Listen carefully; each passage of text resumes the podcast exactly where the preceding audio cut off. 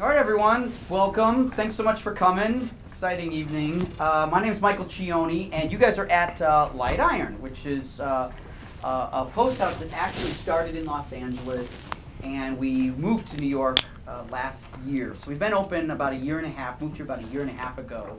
And what's been really great is as I moved to LA and expanded, my, I'm sorry, as I moved from LA and expanded the Light Iron group to here, uh, Chris Healer and the Molecule Group expanded to LA from New York. So we became friends sort of in this Mhm. passing each other in the sky kind of thing. So it's pretty serendipitous for us to kind of uh, uh, kind of uh, work together on things like this. So it's pretty exciting.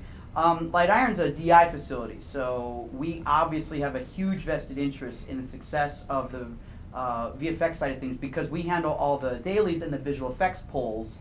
And so on some of the projects that we've done, you know, the, a lot of the uh, features we do where we have more than a thousand shots, one to two thousand shots, of course you guys know, that has a lot of trouble, especially with what I call color symmetry. Because I find that when you have multiple vendors and you have multiple cameras, and people are using different types of things. Some people like Cineon, some people like Lin, some people are working with CDL, some people are not. And being able to keep color symmetry gets pretty nasty, especially when, if you're anything uh, like me, you see these Avid reference files coming out and you, it's not a reference file whatsoever. So you have to figure out what is our color symmetry. So um, I'm really excited for uh, events like this because um, Chris is actually really, really smart. For those of you who don't know him, this guy's a very, very sharp guy.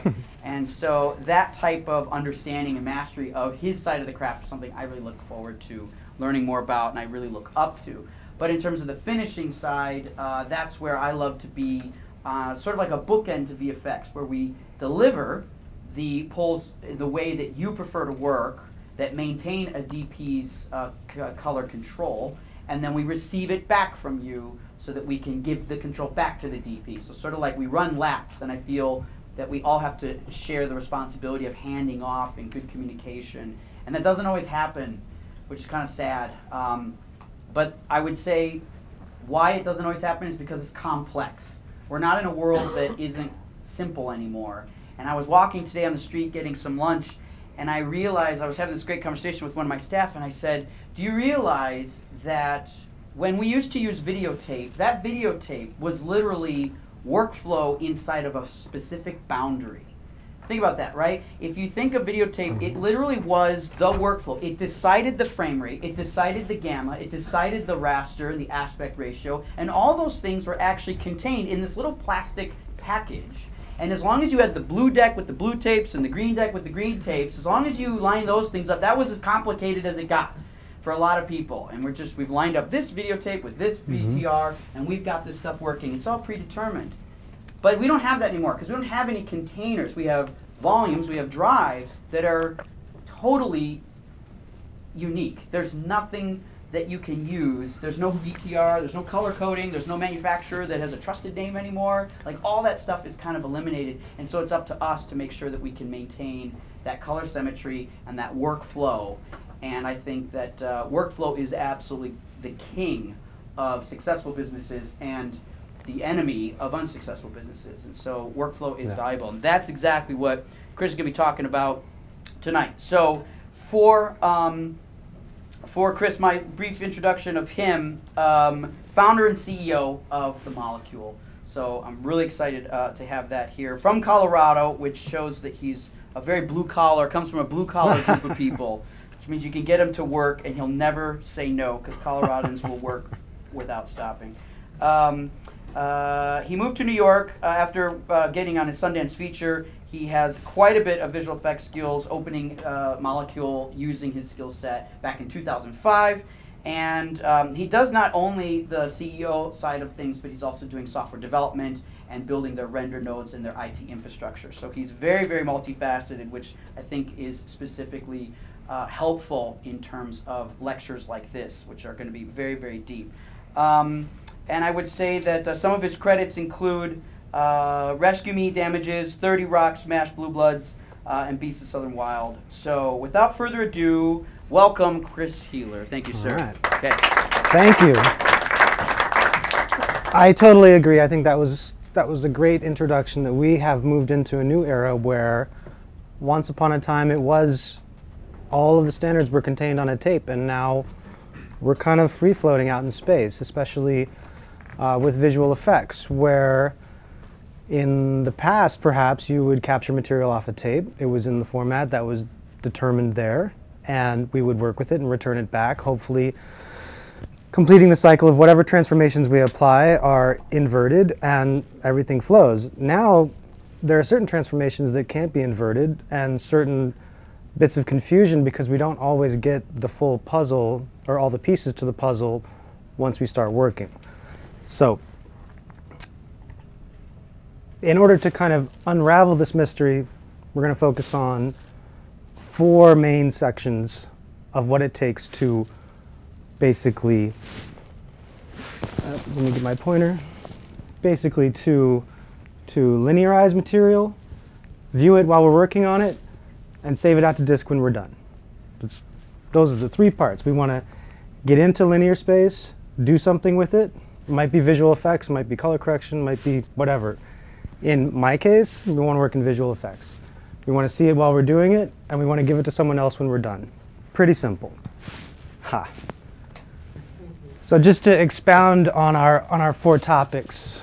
Uh, so linearization. How the data is recorded is not how we want to view it or deal with it. Legalization. This is like kind of a phantasm in the whole setup that is so frustrating. It seems so simple. I've only put two cards in here that really explain what it is, but we're going to see how it permeates our whole flow in mysterious ways. LUTs. Everybody, I hope. How many, do you guys know what a LUT is? Can you, like, maybe draw a picture of a curve? That's a LUT, or an equation? That's a LUT. We're going to look into the types of LUTs. We're going to look into how encompassing that term is and how many LUTs it takes to go into our linear space and back out. And storage. Storage. This is a really touchy topic for me. And actually, this was the hardest part was writing about storage because, uh, strangely enough, as I say, this creates many of the obstacles we have to overcome. So, what I mean by that is, as a software developer, it's helpful to start in an ideal world and work backwards and then sometimes to start in the world we're in and work forwards. And hopefully you meet somewhere in the middle. And then you have a functioning ecosystem. But something like visual effects, for instance, or the video industry has spanned, what do we want to say, 30, 40, 50 years at this point in terms of, in its modern form, which is something that's less filmy and more video-y, right? So storage, this is a, a key thing that these other three elements end up curving their whole existence for being around storage. So starting with the first one, or starting with foundation. You guys, I hope find this interesting because I think it's very interesting.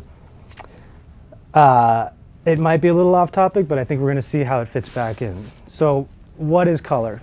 Color is light coming from something, bouncing off something else, coming to our eyes. They exist as photons, which are waves and particles, so we can have lots of them hitting something and they exist in different frequencies, or we can have very few of them of different frequencies at the same time. That's like a PhD in one slide here. So, how do we see it? So, the photons exist in the world, but they enter our eyes and we interpret them. So, up here we have, we are the molecule, so I'm a total nerd about showing the, you know, the. Uh, elements and the periodic table. And this is just a simple reminder that all elements in the universe emit some spectral frequency. So whatever these things are made of, they're putting out the colors that we see. They come into our eyes, we interpret that, but we tend to think of it this way, in kind of a hue, saturation, luminance thing, which really has nothing to do with what's actually going on in the physical world. It's just our interpretation of it, right? So we have the physical model, we have the mental model here, but cameras are doing a totally different thing. Cameras are actually taking photons that come in through a lens, hitting a CCD, and it's selecting frequencies of light that it cares about. And it does the best it can, but it's imperfect.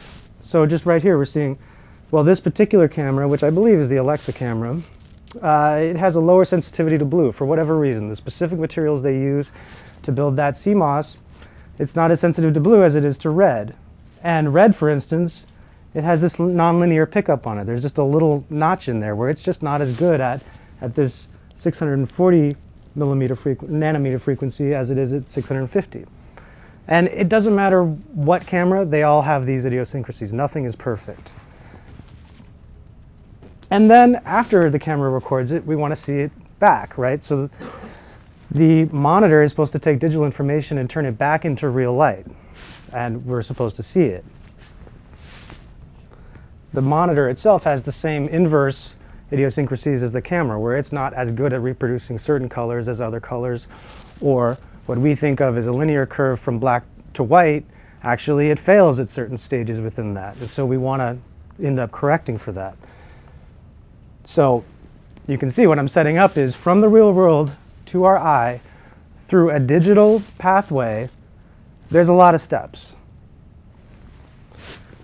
I'm going to just real quick just say them just to show that there's unexpected things in there. It's emitted in the real world, it passes through a lens, it's captured by the camera, it's stored on a disk, it's read back into a playback system. So the reason I'm pointing this out is that every single one of these steps is a potential place where color is changing. Color is being transformed by whatever failures or inadequacies or idiosyncrasies exist at each one of these stages. So once it's read from disk, the playback system, you know, Final Cut or Avid, it's going to do something to color. The operating system, it might have some kind of color correction, or the Blackmagic card, for instance, or whatever card you're using to do playback. The monitor, someone maybe screwed with the dials, all of a sudden a different color. This one I think is really interesting and often forgotten is that the color of the lights in the room change the color that enters your eye. So simple, and a lot of us work in the dark just to avoid this, but some people don't. Some people have a yellow lamp next to their desk, or a blue lamp, or a fluorescent lamp, or a mood rock.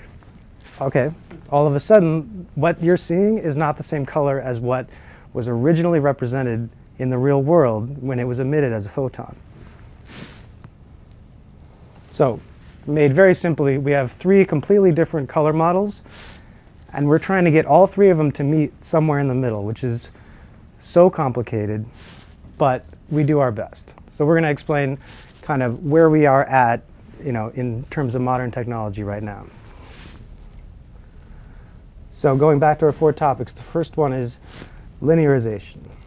This is something that's that has to exist. This is something that I personally have fought for a long time because I'm always thinking, why isn't it linearized before we get it? And as I looked into it and as I tried to write this and phrase it and rephrase it, I started to really realize why. And I think this is this is hopefully like an aha moment for everyone. Uh, there's this really great analogy. If I had 16 candles, or 32 candles, or whatever number you want, and we were sitting in the dark, if I lit the first one, okay, here's some amount of light. And I light the second one, it's probably, it's going to be brighter. And I keep lighting candles, right? Logically, you know that when you get to the 15th candle, it's not as bright as the 16th candle, right? But how much brighter? How much did that 15th and 16th candle contribute to the total light in the room? And it turns out that it's only four times brighter on the 16th candle.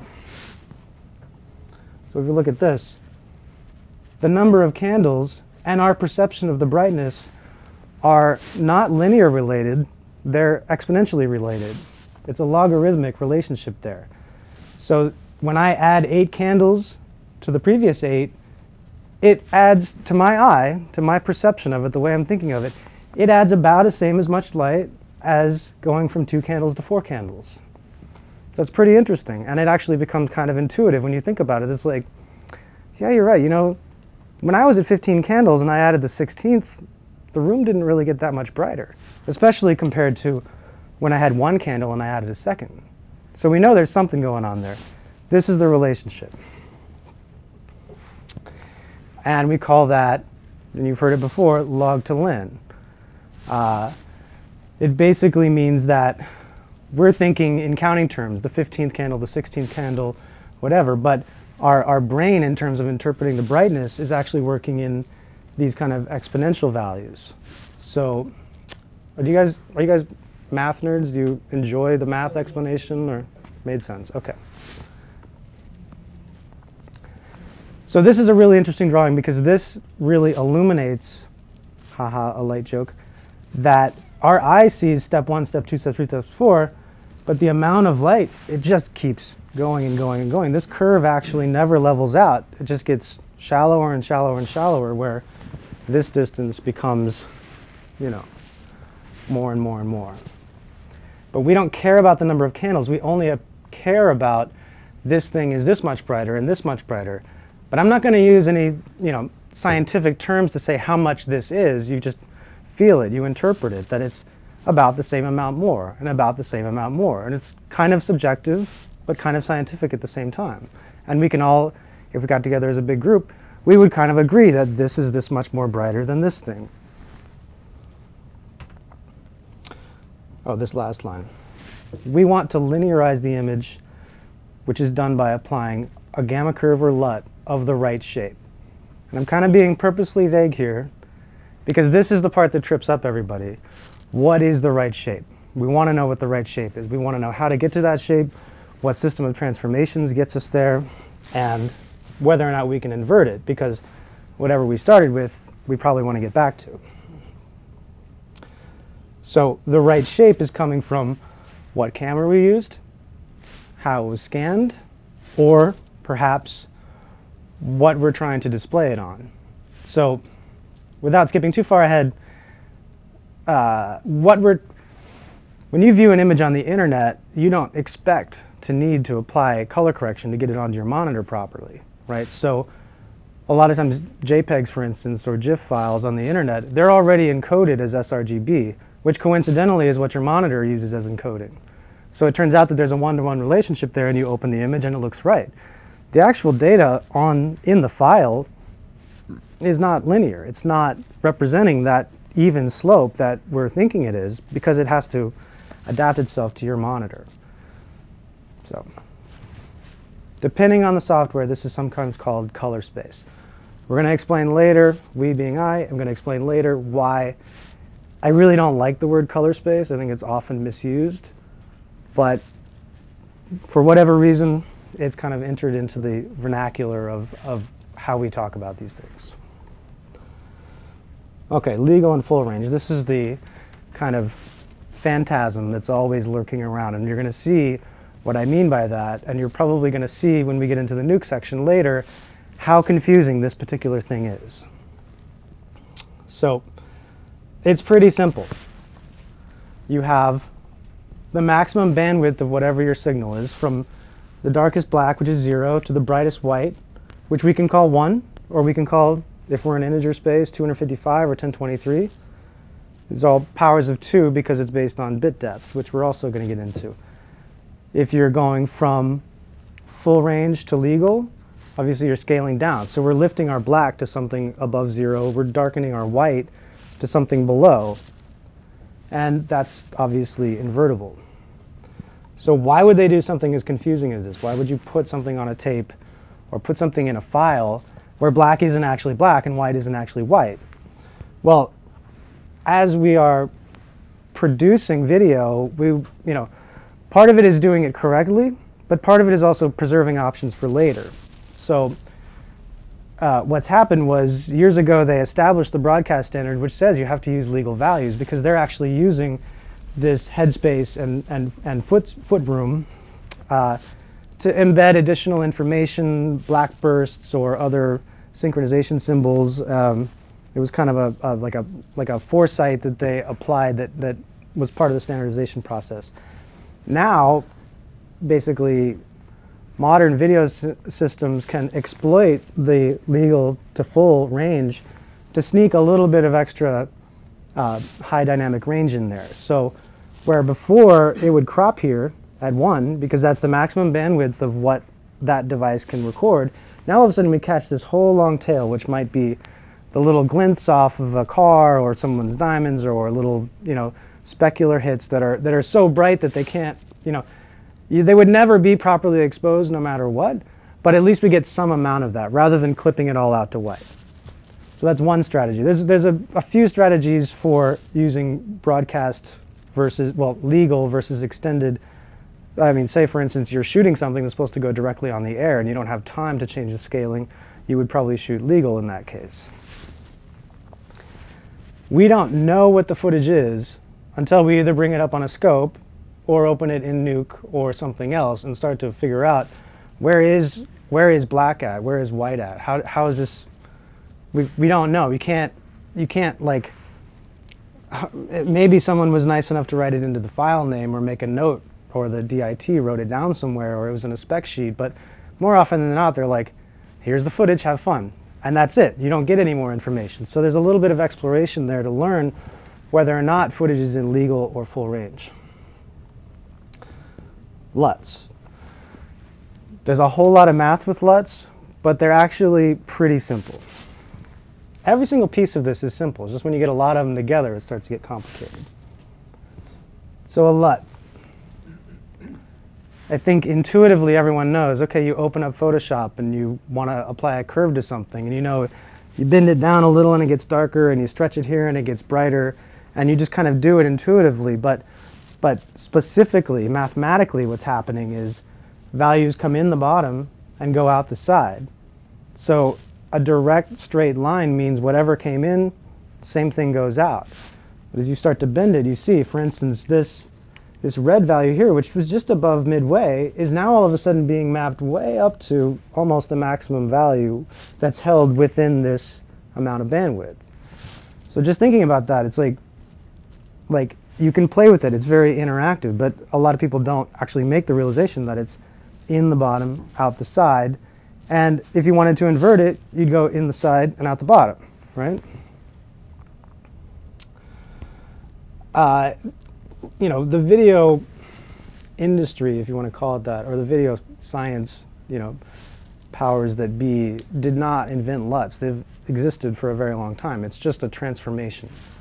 And unfortunately, video is a little more complicated than, you know, other things that may be just uh, you know a single dimension like video at the most primitive level has at least three dimensions it has red green and blue within a digital space um, this here is kind of something worth mentioning in that we commonly use the word LUT which means lookup table which means okay well there's got to be a table in there somewhere but that's kind of a colloquialism as well in that uh, especially now, we use an equation just as often as we use an actual lookup table. So I can call something a LUT and write down the equation for it.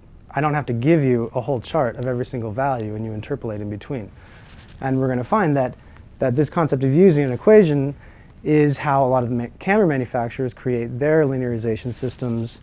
Uh, and some of them actually do use sampled curves like this. So there's really only two kinds of LUTs, right? 1D and 3D. This is if you're reading a software manual, if you're opening up Nuke, if you're opening up Flame, whatever it is, there's only two kinds. There's going to be little variations and renamings of it, but this is all that's going on. And this is all that can actually go on. Uh, a luminance curve, which we're going to see later, is a special case of a 1D curve, 1D LUT, where all of the curves match each other. And every single operation that you do ever with color in any software of any kind, doesn't matter what, if it's Photoshop or you know, After Effects or whatever, every operation fits between either a 1D LUT or a 3D LUT. So just to expound a little farther, a luminance curve is one curve that applies to all three channels. So we call it a luminance curve, not 1D, not 3D. Luminance curve, but one curve applies to three channels. And we can pick up things like a contrast curve or no transformation or something that flattens or kind of reduces contrast. It's very useful and very simple, very easy to write down, very easy to transmit. We have a 1D LUT. This is confusing because a 1D LUT has as many channels as your image has. So a 1D LUT probably has three different curves inside of it. But A luminance curve, all you can do is change the brightness from, from one state to another. A 1D LUT actually allows you to change the, the temperature of it, allows you to change how it's biased towards green or blue, lets you maybe uh, apply contrast to blue and yet apply a contrast curve to blue and yet kind of flatten out the red a little bit. So we're starting to see you have a little more power, but with that power comes a little more complexity in that now we have to keep track of three curves instead of one curve. A 3D LUT is awesome. A 3D LUT, if, if we use 3D LUTs for everything, we could do exactly what the other two systems do all day long, every day. The big problem with 3D LUTs is that they're so complicated to transmit. There's so many, this is such a simplified version. Imagine this here, and I had, you know, 30 or 40 other colors in between each one, right? And then that's running in two dimensions and in yet a third dimension. So there's potentially hundreds or thousands of points inside of this region, and that's what we're seeing over here. So they're very hard to draw, very hard to transmit. They're not that hard to transmit, but you're relying on softwares to be compatible with each other and for them to read the data that's inside of your LUT file the same way and to interpret and to interpolate and to extrapolate those values the same way. So we use 3D LUTs a lot. It's, it's become kind of a standard, but it comes also with that same price of complexity and sometimes incompatibility and almost definitely irreversibility. So just to bring it back down to earth, away from complexity, here's the image that the camera saw. We want to linearize it, and this is what we get. So it's a 1D, or I'm sorry, it's just a luminance curve, which are a special case of a 1D LUT. Okay, now we're back to my, my buddy storage here.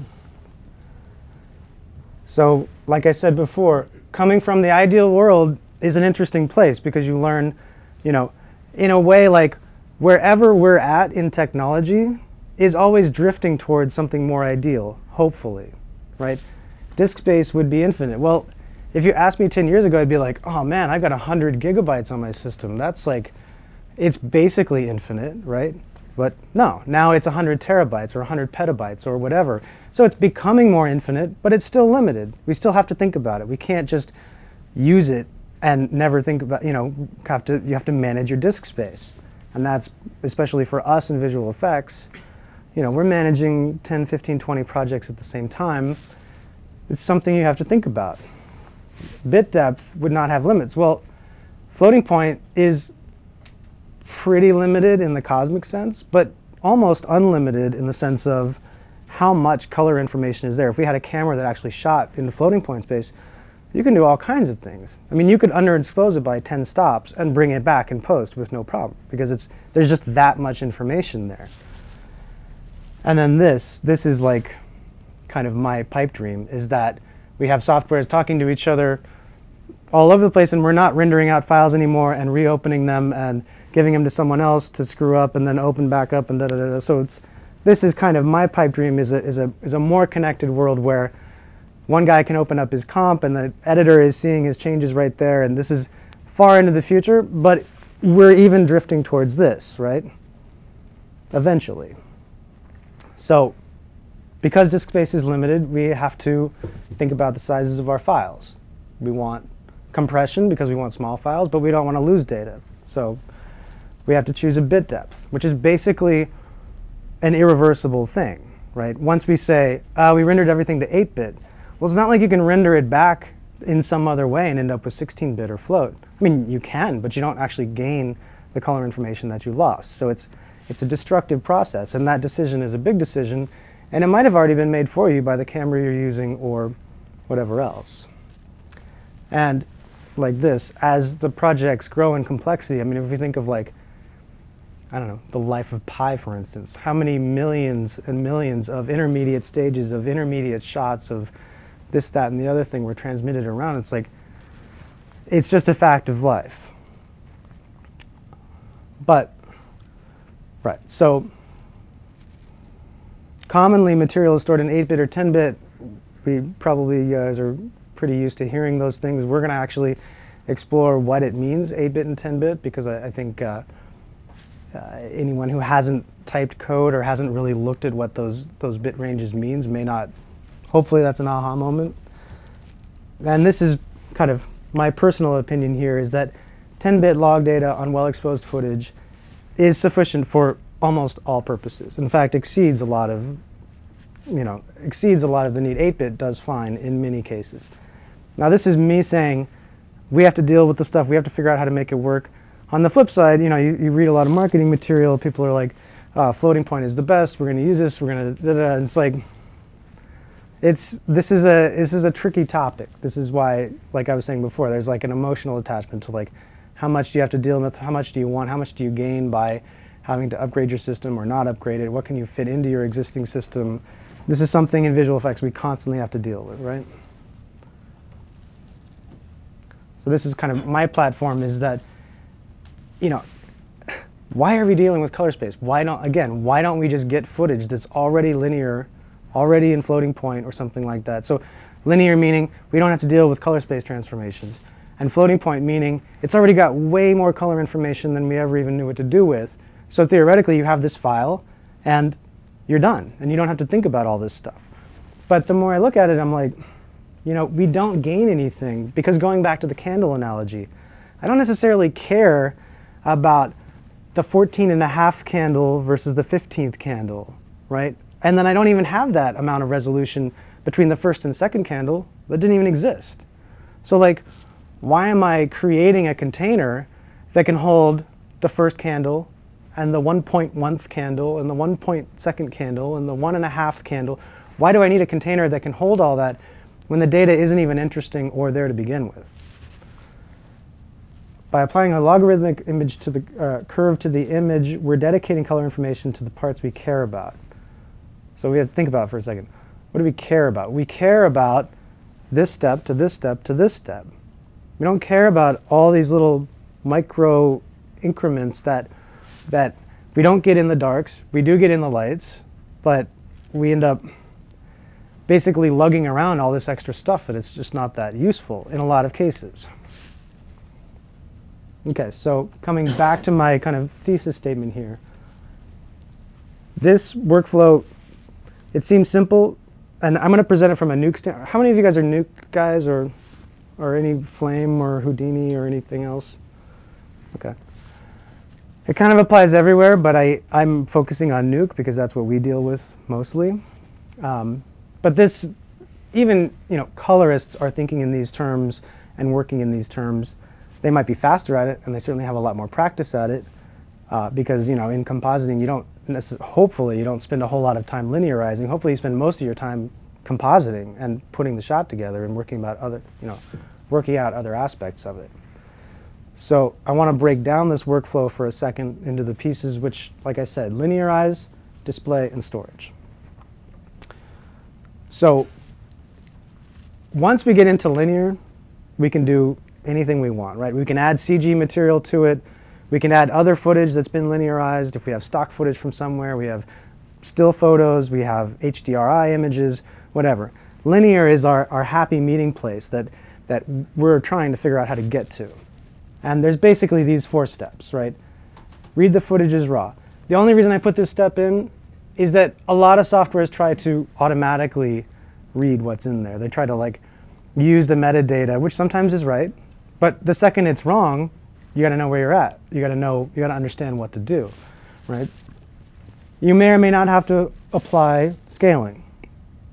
It's probably not written in the file, it's probably not in the metadata, but I'm just trying to kind of attune everyone to the fact that the footage may be illegal or extended, and you don't know. So as you're trying to figure out how to get it into linear space, you have to consider that it might be, this might be a step required, right? CDL. CDL has popped up over the last few years. I don't know, maybe five years ago it started happening, and then now it's really been embraced. Um, usually you have like a DIT on set who's generating these CDLs. And this is kind of an interesting, well, we'll, we'll get to it in a second.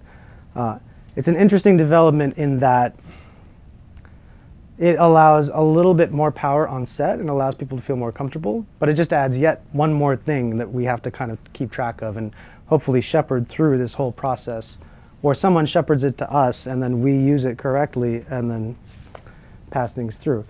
And then our linearizer, right, which is our camera LUT, which basically takes us from log to lin. So theoretically, if these steps are applied properly, you're in linear space afterwards. And now the display branch. So we're going to expound on each one of these pieces, but the point here is that getting to linear space is still not the end. Because if we go all the way back to the beginning and remember, once it's in the computer, it's still got a bunch of steps to go to get to your eye, right? There's a whole bunch of transformations there. So we're going to explain this, but you know, the, the key thing here, I suppose, is the display LUT that says whatever you're doing inside the computer needs to go at least through a display LUT to get to your eye. Just, I'm sure you guys know this, I hope you know this, that you know, generally computer monitors are sRGB, which was the you know, standard kind of adopted by the world for the internet and other computer-based stuff because it was in question until it was standardized. I should say standardized. Um, and Rec 709 is the broadcast standard, which basically, we'll see later, basically these two curves are very similar, but they are distinctly different and not interchangeable. But they accomplish the same thing. It has to do with the, the, the physical bias of the device, you know, using a tube versus an LCD or using uh, a CRT versus, you know. Um, okay, the filmmakers or DI facility may have a look. So I don't know, have you guys worked with look LUTs before? It happens a lot where they're like, yeah, but on set it looked so cool and desaturated, and we just pulled out the red of that girl's lips and it was amazing. And this footage doesn't look like that. It's like, okay, well, you were applying a look. You want that to be the look of your show for whatever reason. It's a creative choice. Okay, so going back one step, this is our look LUT. It's probably something creative. It may not be. I mean, sometimes if you work with Technicolor, for instance, they'll give you a LUT and the purpose of the LUT is to apply some amount of look to it, but it's also to limit the gamut so that you can't possibly produce, theoretically, produce footage that they can't reproduce on film. So that's kind of an interesting little thing that by, by shaving off areas of the gamut, they're, they're basically disallowing you from creating something that they themselves can't recreate in a film app.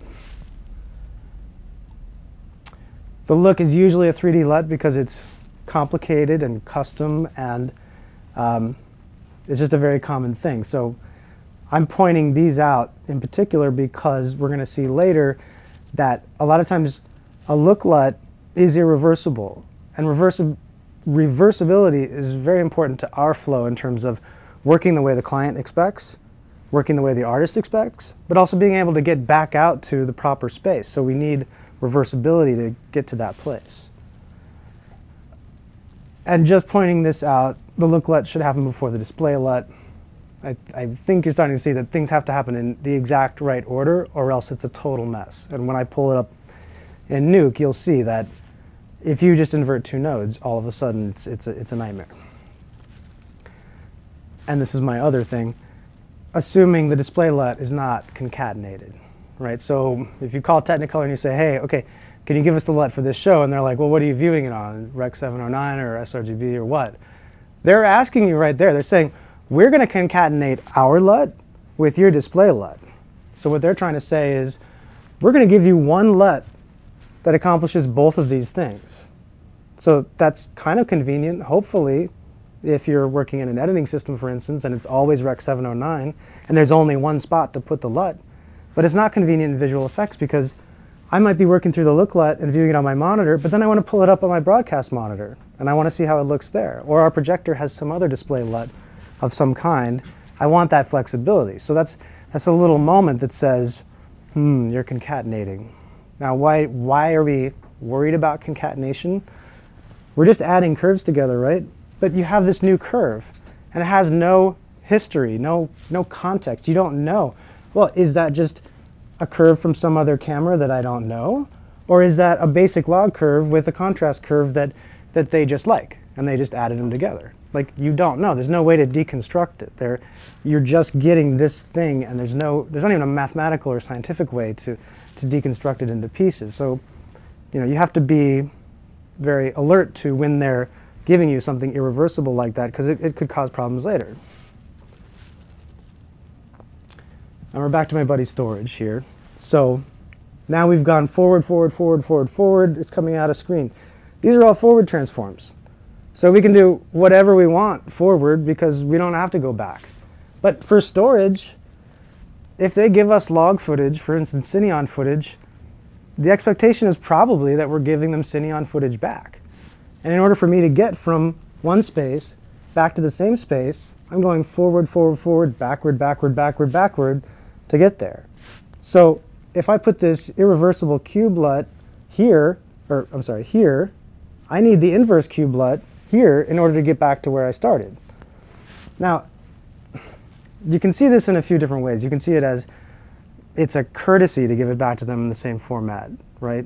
Or it's a professional obligation to give it back to them in the same format. Or on a multi-vendor show, we don't want to be the guys that are in sRGB and these other guys are in Cineon and the poor colorist or poor, you know, assistant editor or whatever is sitting around trying to figure out this, this hodgepodge of a mess. Like we've conformed it into one place. They gave it to us either the way they want it or the way we asked for it. Presumably they know what to do with it because they gave it to us, so we're going to give it back to them the same way. So I think of this as unwrapping. I like the word unwrap simply because we're, we're crawling into this thing and then we've got to climb back out of these layers. And there's, you know, this is yet another place that's pretty easy to make a mistake. Uh, and it's set in text here. Starting from linear space working backwards, we need an inverse camera LUT, inverse CDL, and invert scaling. So we're going here scaling. So scaling was first, now scaling is last. And the CDL was second, now it's second to last. And the camera LUT, and so on. And not only is it, you know, the order is reversed, also the direction's inverse. So inverse camera LUT is the opposite of, a, of the forward camera LUT. So Again, just pointing out, if you can follow this track, things are pretty smooth. But if you apply this camera LUT twice without inverting it, all of a sudden you've got a mess out here and you've got something to figure out. You've got some debugging and detective work to do. So what does it mean for a LUT to be inverted? Like I said before, values come in the bottom and out the side. If they come in the side and out the bottom, then we're inverting it.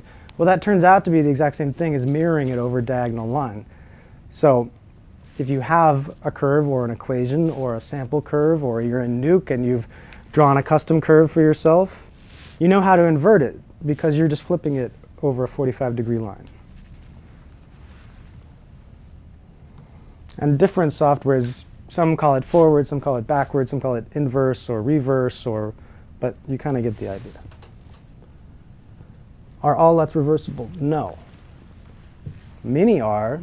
The functional ones are that do like, for instance, uh, camera LUTs where it's basically just a curve that never crosses itself.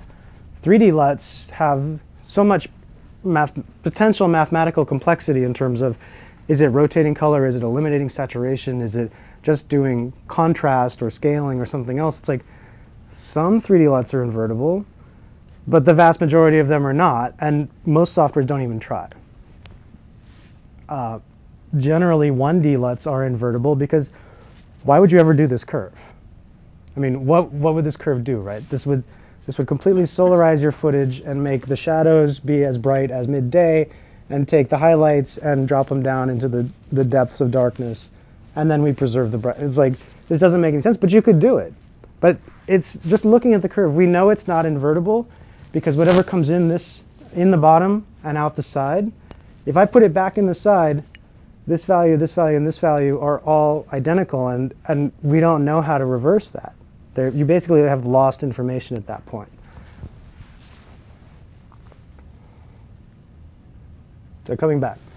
Now we see we want to work on the footage, so we want to see it. We want to read it right, and we want to get to linear space in between, and we want to be able to deliver it to our client, right? That would be a happy place to work. Okay. So every camera is different. And I don't know how many types of footage you guys have worked with. Like, you know, there's the common ones, Arri, Red, Sony. There's other ones like, you know, Phantoms or, I don't know, Viper cameras or a 5D or a GoPro or a Blackmagic Each one of them has their own special way of capturing the information.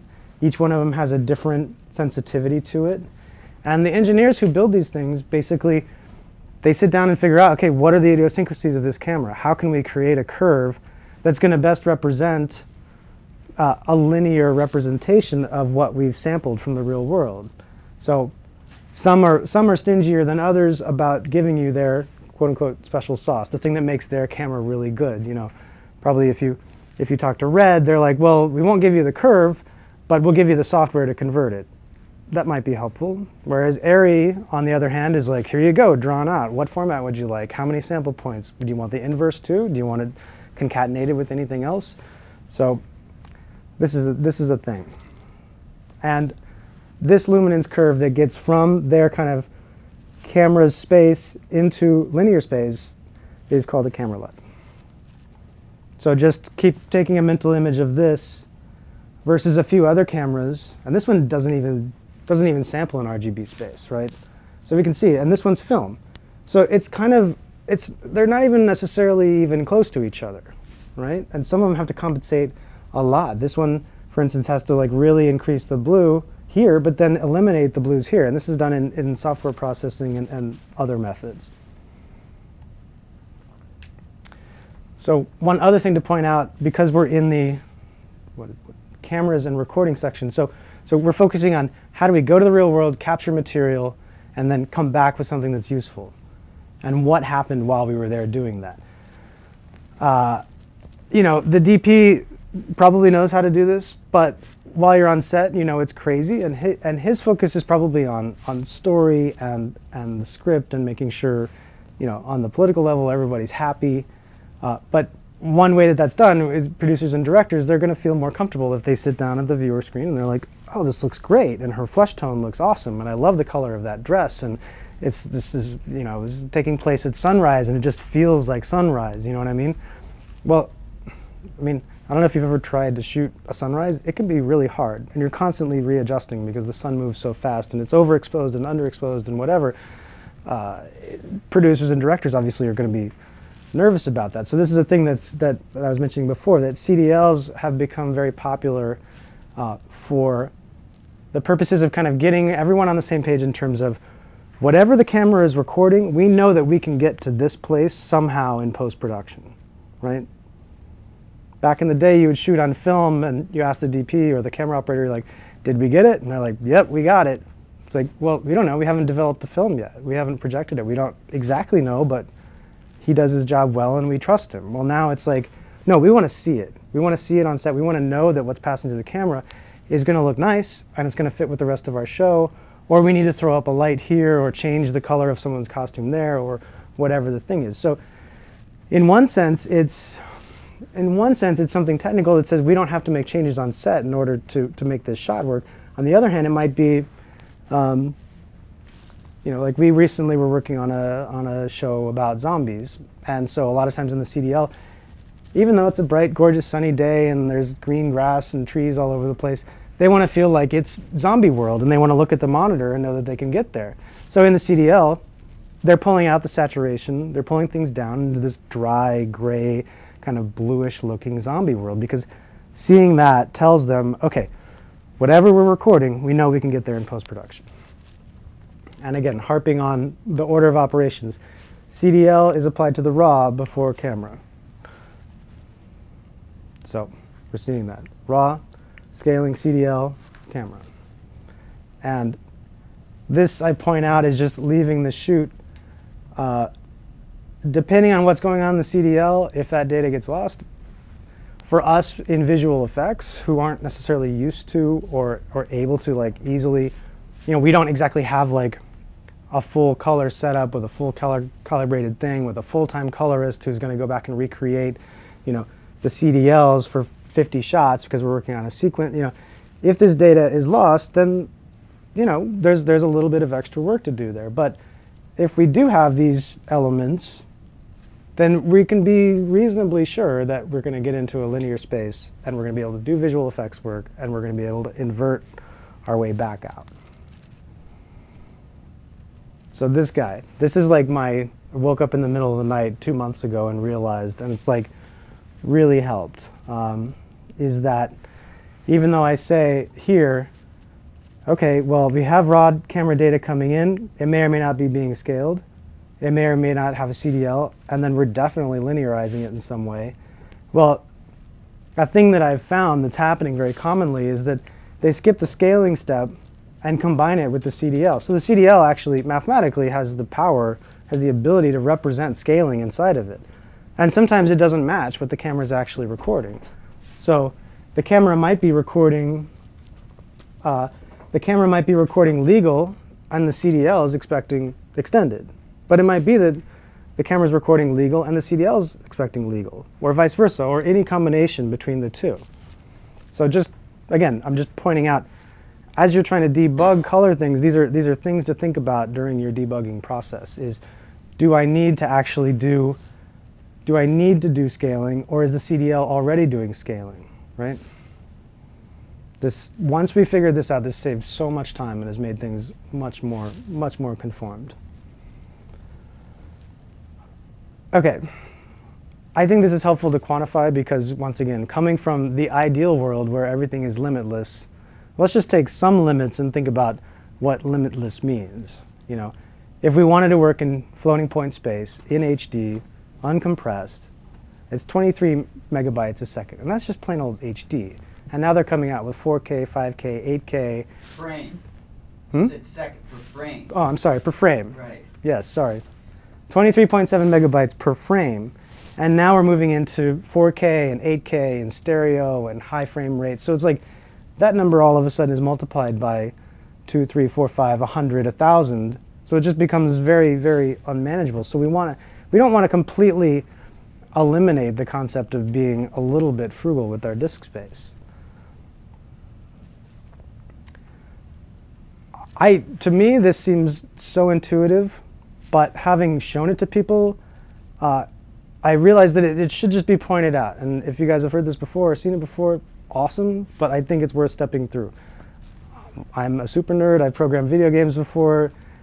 This seems like an academic thing, but actually there are a lot of cases where 3-bit and 2-bit images are created in video games. Like just for example, this is not entirely academic. And here, smaller bit depths are a form of compression, but we're losing color information. So we want to find that limit where enough data is there to be useful, but not so much data that we're just being wasteful. So I think this is an interesting thing. You know, 1023 is a magic number because it's what 2 to the 10th minus 1. 255 is a magic number because it's 2 to the 8th power minus 1. And a lot of times, you know, when you're trying to debug things and do forensics, when you see magic numbers like a power of 2 minus 1, you know, oh, okay, this is the size of the thing. This is, if I need to scale something by a percentage, I know that this is the, this is the maximum amount. So you have that little bit of information at least to work with. And you'll also see, I don't know if you guys have seen it before, but the 16-bit half float which was invented by ILM, I believe, about 10 years ago. Um, and it's kind of a, an innovative thing in that you can use a, a half-sized float and achieve quite a bit of resolution. Um, so you save twice, you save, well, half the disk space, but achieve the concept of a floating point value. Sorry, one other thing to point out is that this may not be obvious, but integer values between 0 and 255, it means I can't hold a number below 0, and I can't hold a number above 255. A floating point value is different, where I can have any number between negative a million and positive a million, uh, greater than 1, less than 1, that doesn't matter. We have signs meaning plus or minus, but we're instead taking this whole vast potential space and slicing that pie up into a whole bunch of tiny little pieces. And the, the size of the smallest piece changes between obviously 16-bit and 32-bit. So there's, it's still limited, but the values are not limited the way that integer values are. So because it's on disk and it's recorded maybe between 0 and 255, uh, just by convention we would map 0 to 255 to 0 to 1 because that way it's homogenized and everything downstream. Hopefully this is pretty obvious, but and you guys can, you know, obviously ask questions or stop me if I'm not making sense. But so this is just a little further explanation. Why is it called a floating point value? That seems like always kind of a weird word to use. And it's because of this. Like, this is what's actually being held. It gets a little mathy in there to explain exactly what's going on. But the effect of it is this, that we have some number of digits that can be held. And then some part of this holds where the decimal place is. So it floats around. The decimal place can be moved easily and still keep the same precision. But once you exceed the precision by adding too many de decimal places, that pi doesn't slice small enough to hold that value. So that's where the name floating point comes from, and that's the effect that it has, which I think, you know, really from an engineering standpoint is a really brilliant way to handle floating point value. You know, the concept of a non-integral value.